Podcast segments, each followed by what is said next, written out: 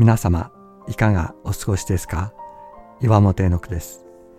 今日も366日元気が出る聖書の言葉から聖書のメッセージをお届けします。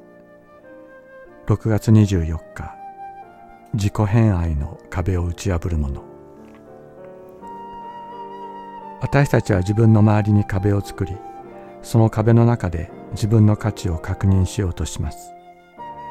しかしその壁は自分を善他を悪あるいは自分を上他を下とする心理的な働きをする自己偏愛の壁です。自己卑下したり自己憐憫に陥ったりするのもこの自己偏愛という固い壁があるからです。そんな私たちに聖書は語りかけます。すべてのものの父である神はお一人であるとすべてのものはこのお方の子供なのだと。この言葉に心を巡らせましょう。時間をとってこの言葉が私たちの内側に語りかける声に耳を傾けましょう。自分の尊さを真に知るとは他の尊さをも真に知るということです。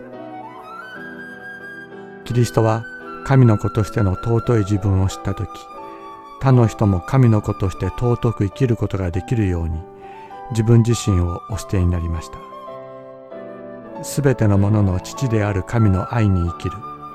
それが自己偏愛の壁を打ち破るのです。すべてのものの上にありすべてのものを貫きすべてのもののうちにおられるすべてのものの父なる神はただ一人です。エペソビテの手紙第4章北節。